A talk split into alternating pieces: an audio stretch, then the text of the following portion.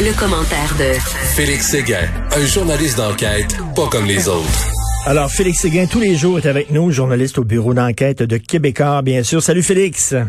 Salut. Écoute, tu veux nous parler des conspirationnistes qui veulent changer de ton. C'est-tu vrai, ça? Oui, changer de ton et changer d'image, c'est intéressant. Je, je pensais à ça ce matin. Buvant mon vin, comprends-tu, euh, hier avec mes amis du groupe Bilderberg, qui est connu, hein, j'y suis. Ben oui, ben euh, oui. Oui, euh, et puis là, je, je, je en fait, pour te dire, Richard, j'ai euh, regardé une vidéo d'André Pitre, euh, qui, lui, euh, est le fondateur de ce qu'il appelle le studio, euh, un compte YouTube où euh, il exprime ses prises de position, qui est suivi par plus de quarante-cinq mille personnes et ah, relayé oui. un peu partout sur la planète d'ailleurs. Oui, hein, tu sais de quoi je parle, puis plusieurs d'entre vous le savez également. Alors, euh, deux choses euh, à ce propos-là. Il faut bien, euh, pour cadrer ce, ce, cette, cette nouvelle-là, disons qu'André Pitre et son studio, lui, euh, considère qu'il est un média indépendant et euh, veut également intégrer là, ce qu'il appelle euh, le club aussi des médias, c'est-à-dire qu'il veut concurrencer sur le même terrain Euh, les grands médias, dit-il, euh, subventionnés, là, okay. euh, dont nous sommes, subventionnés aussi, et les médias de masse euh, et corrompus. Alors, euh, il veut jouer sur le même terrain. Il veut jouer sur le même terrain, Richard, et c'est dans la vidéo, l'une des dernières vidéos qu'il a, qu'il a publiée, ce que j'ai trouvé plutôt intéressant, c'est qu'il ne euh, cache pas du tout la stratégie de son groupe pour se rendre plus acceptable aux yeux des gouvernements et aux yeux de la société en général. Il raconte une anecdote euh, au cours de laquelle, quand, quand euh, Maxime Bernier a fondé euh, le Parti populaire du Canada, puis oui. quand euh, le, le parti a tenu euh, son investiture et son congrès, lui euh, était appelé à faire une entrevue avec euh, Maxime Bernier et à filmer la totalité du congrès. Parti populaire du Canada. Alors, il semble que, euh, à la dernière minute, l'entrevue qu'il devait euh, faire avec Maxime Bernier et sa présence au Congrès ont été remises en question par les décideurs du parti qui trouvaient que d'être vu avec André Pitre, qui relaie certaines théories conspirationnistes aussi, provenant notamment de QAnon, et et cetera, n'était pas une bonne chose. Alors, revenons au segment que j'ai, dont j'ai... Euh, dont je te parle et que j'ai visionné, euh, il affirme, euh, en habit, comprends-tu, très bien vêtu, les cheveux coupés, il dit, regardez, je renonce à mon look d'avant, je renonce à, je renonce à la manière dont je m'exprimais avant pour être plus politically correct, pour pouvoir être invité dans les grands événements politiques notamment, et qu'à l'inverse, les politiques viennent à mon émission, il le dit en toutes lettres, et il se désolidarise, il manque de solidarité à, à, à ce titre-là avec certaines personnes du mouvement conspirationniste québécois qu'il trouve euh, euh, trop mal habillé. Et attends, attends, un attends une minute, là, sa, sa base, sa base là, va dire qu'il commence à être vendu. Là. Il veut, il veut maintenant euh, se faire euh, se faire quasiment interviewer dans les dans les médias corrompus de l'establishment. Là. Euh, il va perdre sa base, là, qui vont dire ah, qu'il bon, est vendu. Raison, il affirme, il affirme que c'est, ça lui a déjà coûté beaucoup d'abonnés. Euh, que de se comporter ainsi, mais qu'après discussion avec des gens qui connaissent le modèle médiatique, si vous voulez, québécois, alors que bon, euh, de tenter le coup, euh, qu'il y ait une désolidarisation de sa base pour euh, pour intégrer, euh, si tu veux, un, le, le club des médias qu'il dénonce.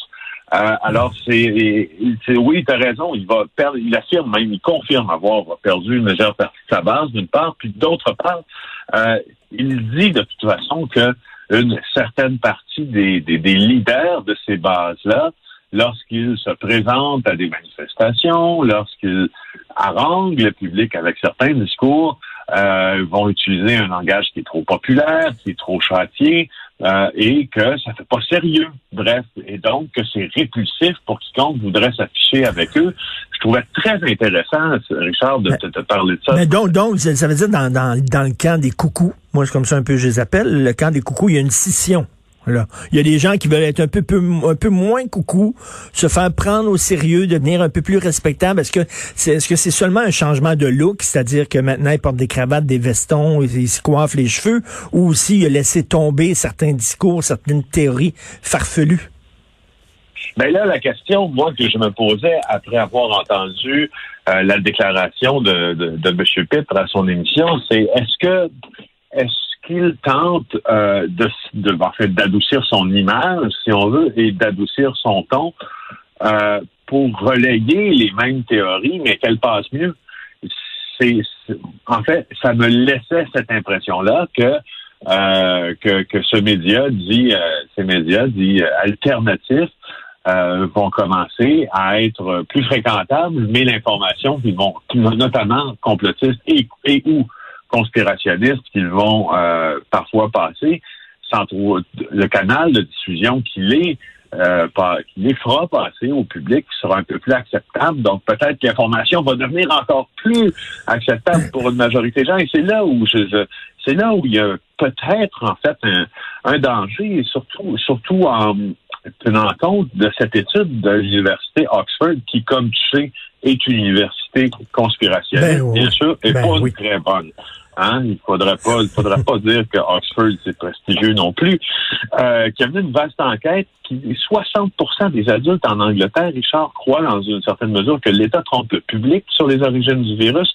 quarante pour cent pensent que la propagation du virus est une tentative des puissants pour accroître leur pouvoir et vingt pour cent Euh, pense que le virus relève du canular, ce qui est en conclusion, c'est-à-dire aux chercheurs d'Oxford, non, je te niaise pas. Arrête, non, mais ça me déprime, ça me déprime. quarante pour cent des gens croient que le virus, euh, c'est les puissants qui ont comme euh, exagéré la dangerosité du virus pour s'en mettre plein les poches et contrôler la population. J'en reviens pas.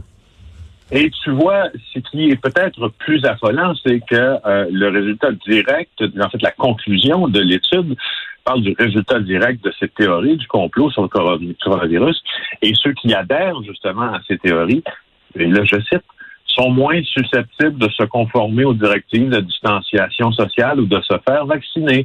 Donc, on, on, en fait, ça présente un danger si on prend pour acquis que la science consensuelle nous, nous indique de faire, de, de pratiquer cette distanciation-là ou se faire vacciner à terme pour éviter d'être malade.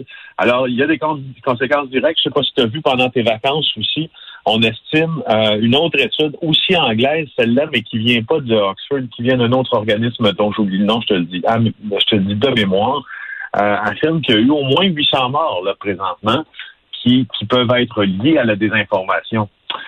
Alors, euh, c'est ça, je, je trouvais... Mais, mais, mais, mais d'après moi, le, le, le comment le, le monsieur Pitre, c'est quoi son prénom à lui? André. André Pitre. D'après moi, sa blonde, là, elle dit, regarde, André, il faut se parler. Regarde, tu vas nulle part avec ton Christine Média alternatif, là. C'est une gang de, de, de pouilleux qui t'écoutent, qui n'ont pas de maudite scène, là. Là, à un moment donné, regarde l'état de nos finances, là. Là, il va falloir que tu trouves une job dans un média sérieux. Il va falloir que tu sois récupéré, que tu rentres dans le système. Là, lave-toi les cheveux, peigne-toi sur le côté, porte des beaux habits, puis là, essaie, de, essaie d'avoir une job quelque part pour ramasser du pain. D'après moi, c'est ça là, qui, qui s'est passé, parce que ce genre de médias-là, d'ailleurs, hein, ils font, euh, ça a l'air qu'ils font des levées de fonds, ils demandent aux gens de leur envoyer de l'argent. Euh, ça, je pense, c'est Alexis Cossette-Trudel. En tout cas, il y a plusieurs médias alternatifs, puis ça a l'air qu'il y a des gens de France qui les écoutent et qui leur envoient de l'argent. Je sais pas si c'est vrai. Mais bien sûr, bien, bien sûr, bien sûr, lorsque tu regardes les vidéos qui ont été publiées par André Pitre, euh, et euh, il est très, très assidu euh, sur la publication justement de ces vidéos-là, il a, il y a un, un compte PayPal qui nous permet de faire des dons, qui passe en bas d'écran, comme un, ce qu'on appelle les bandeaux en télé, là, un bandeau qui passe en bas d'écran, donc une infographie de bas d'écran, avec son compte PayPal, son adresse pour les virements Interact, euh, et les manières de donner, puis il nomme à chaque fois Euh, les gens qui lui ont donné des sous, puis euh, c'est à coup des fois de dix, mais des fois c'est à coup de cent, des fois c'est à coup de deux cents, puis des fois c'est plus. Alors, il y a, et, et justement, j'entendais Alexis Cossette-Trudel dans une entrevue faite récemment euh, nous dire que, euh, dire à, à, en fait à euh, Jean-François Fillon de, de Radio X à oui. Québec qu'il était euh, en passe de pouvoir vivre de son de son compte YouTube, là, de ses de ses médias indépendants sur lesquels ben voyons des théories. Oui, oui, oui. Donc, euh, en fait, c'est ce qu'il a dit. Puis là, la question que je me pose au final, Richard, pourquoi tu m'intéresses à ça? Pourquoi? Toi, tu vas me dire, mais perds pas ton temps avec ça, Félix. Puis je, je c'est drôle.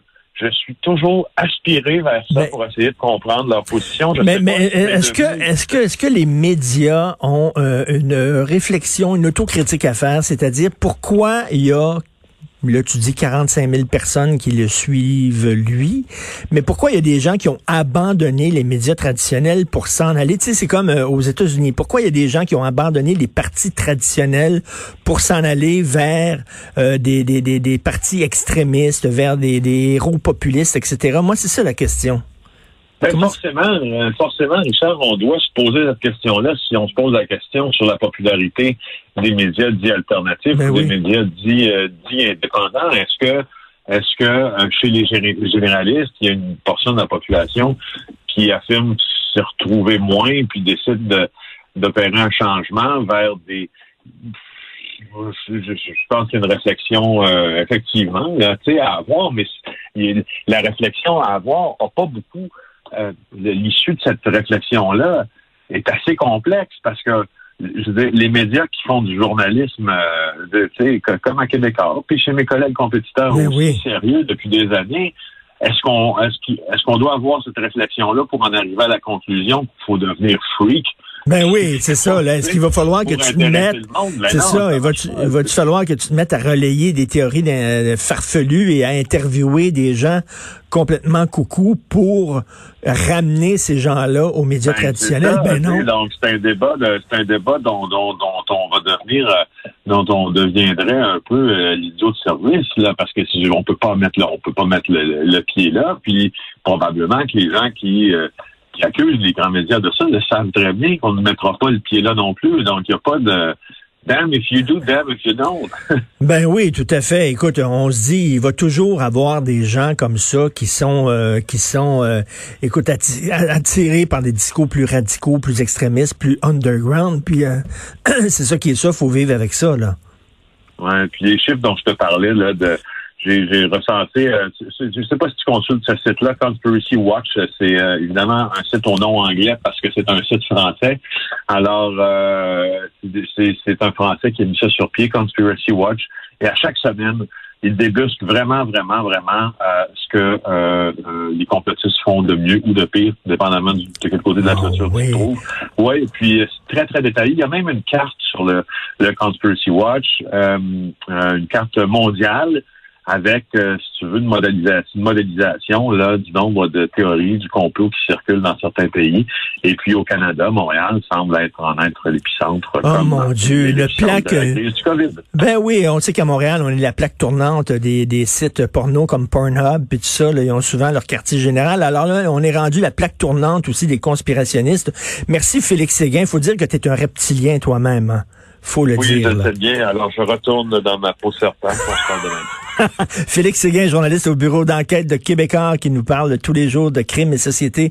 Merci beaucoup, Félix. Passe une excellente Bye. journée. Un reptilien comme moi, tous les deux.